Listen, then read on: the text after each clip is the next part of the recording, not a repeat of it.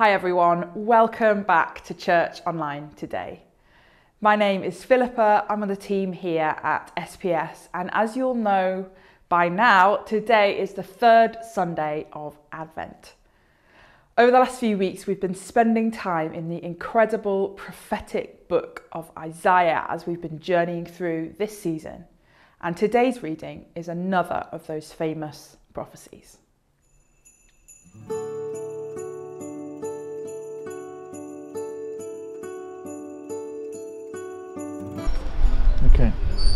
Should we go for one? Yeah.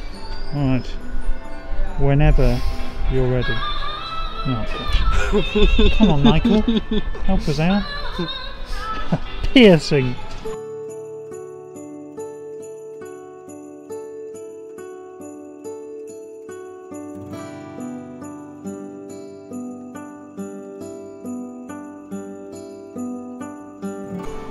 The Spirit of the Sovereign Lord is on me, because the Lord has anointed me to proclaim good news to the poor.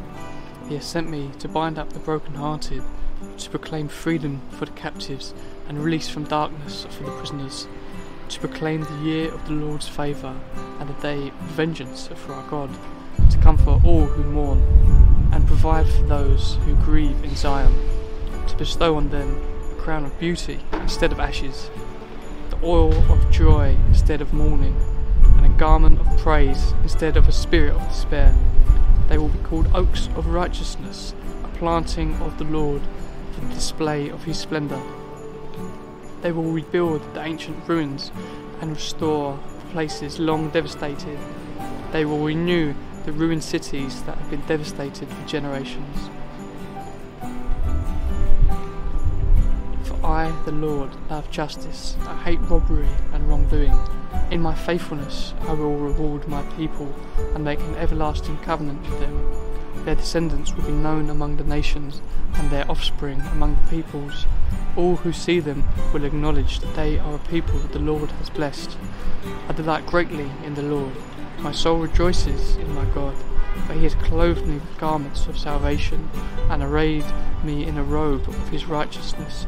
As a bridegroom adorns his head like a priest, and as a bride adorns herself with her jewels. For as the soil makes the sprout come up, and the garden causes the seeds to grow, so the sovereign Lord will make righteousness and praise spring up before all nations.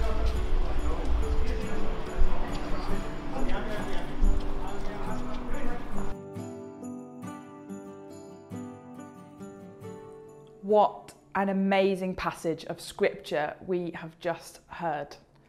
I love this time of year in the build up to Christmas where we get to sit in the slightly uncomfortable place of waiting. When I was a child growing up in the church, I never understood why we seemed to spend Lent leading up to Easter pretending that Jesus hadn't risen yet, and then Advent leading up to Christmas pretending that Jesus hadn't come in the first place, just so that when the day came, we could be surprised all over again. I felt a bit like taking something that's a big part of my life every day, like my kettle, and then wrapping it up as a present under the tree so that by Christmas I could open it and be so happy as if it was something new that I'd never had before. But as we've been going through these last few weeks, I felt really reminded of the reasons for sitting in that uncomfortable place of waiting in this season. A couple of weeks ago, Phil was speaking to us about presents, not wrapped up ones, the presence of Jesus being with us. He was reminding us that Jesus is present with us here, now, today, but also that we wait for his presence to come as we look ahead to his coming again. And then, similarly, last week, Mark was showing us as he taught us that special prayer, Maranatha, that we celebrate that the Lord has come, but also that the Lord is coming. And today, I want to speak to us about the Lord's provision. What does this passage show us about what God's provision looks like? And how can we sit in that place of wanting God to provide when it feels like He isn't? Because I want to acknowledge that provision can be a really trippy, tricky topic for us. If you're anything like me, I'm sure you spend a lot of time when you do pray asking God to provide for you, whether it's in work, relationships, your home circumstances.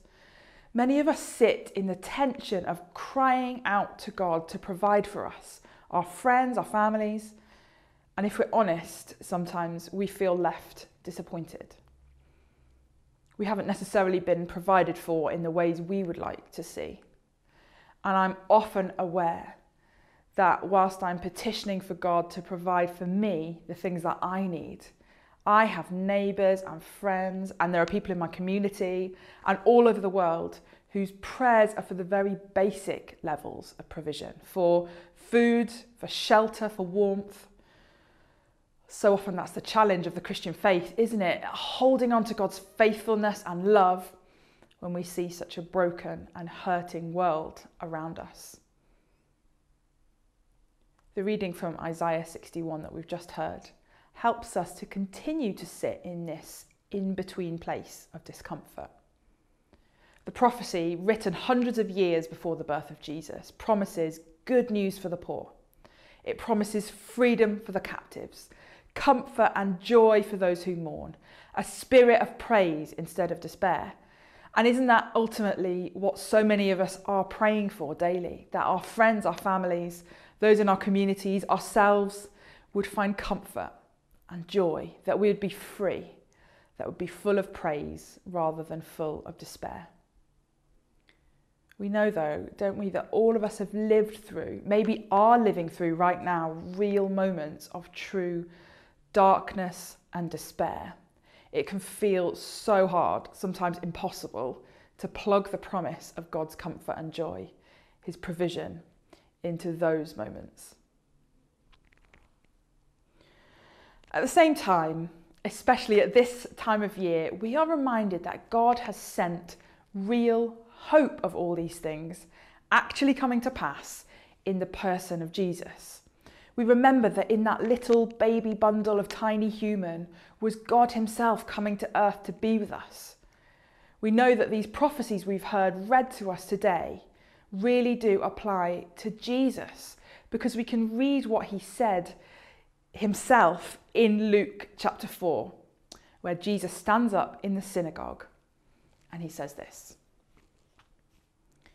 The Spirit of the Lord is on me because he has anointed me to proclaim good news to the poor.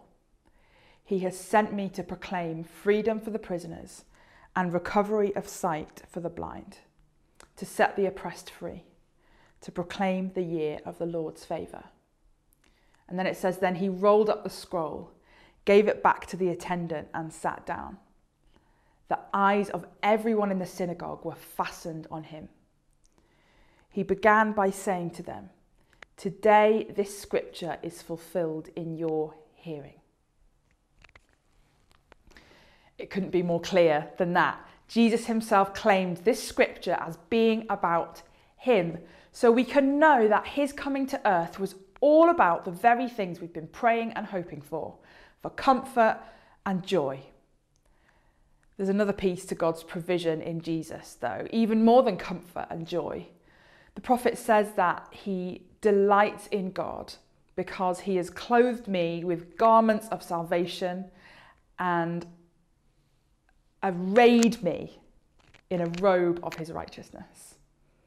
The prophet who's writing Isaiah is celebrating because God has brought him salvation and righteousness. In fact, he's been fully clothed in it.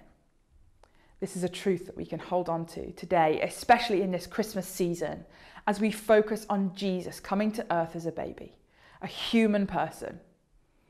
The provision that God has made for us ultimately is our salvation, our righteousness in the eyes of God.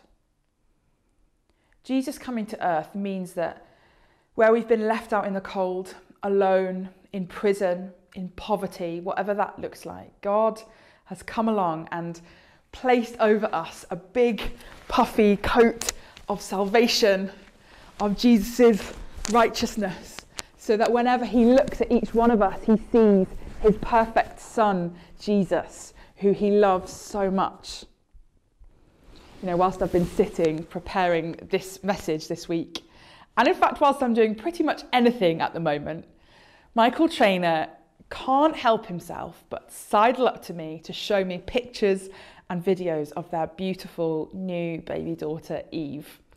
And I've got to say, I'm happy to oblige. Guys, the word smitten doesn't even cover it.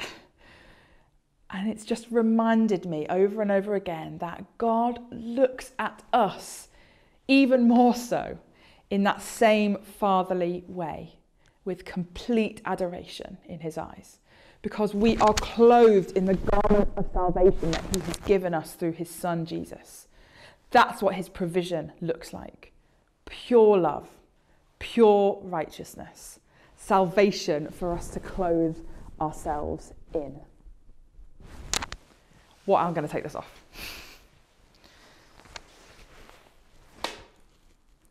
What good news that is. And yet we recognize still that the day to day life right now is hard and that we still cry out to God for that comfort and joy that we need. We look forward so much to a day where Jesus returns, where the promises that we've heard read to us are fulfilled and every despair is finally replaced for the last time with songs of joy. We know and we pray and we have faith that that day is coming, but whilst we sit in the uncomfortable in between, we know two things. The first is that, as Phil and Mark have reminded us the past few weeks, God is present with us now by His Spirit. We're not left on our own out in the cold. But the second is that as the people of God who have found salvation, we've been given work to do. Isaiah says that we, those who have come to know God, will be called oaks of righteousness a planting of the Lord for the display of his splendour. It says, We will rebuild the ancient ruins and restore the places long devastated. They will renew the ruined cities that have been devastated for generations. Isaiah, in this passage, in this prophecy, is talking about the destruction and the rebuilding of Israel. But now, for us, as people who know and trust that God has not left us abandoned, but is present with us. We are the people who get to join in with him to rebuild places long devastated. We're the people who get to join in with God to renew the ruined cities. Through Jesus, who has clothed us in righteousness, we have been empowered to change the world by the power of the Holy Spirit. To rebuild, to restore, to renew and to stand in our communities as displays of the Lord's splendour. God is graciously, mercifully providing comfort and joy for the whole world through us, His church. So, Holy Spirit, would you give us what we need to be displays of your splendour in our world? In Jesus' name, Amen.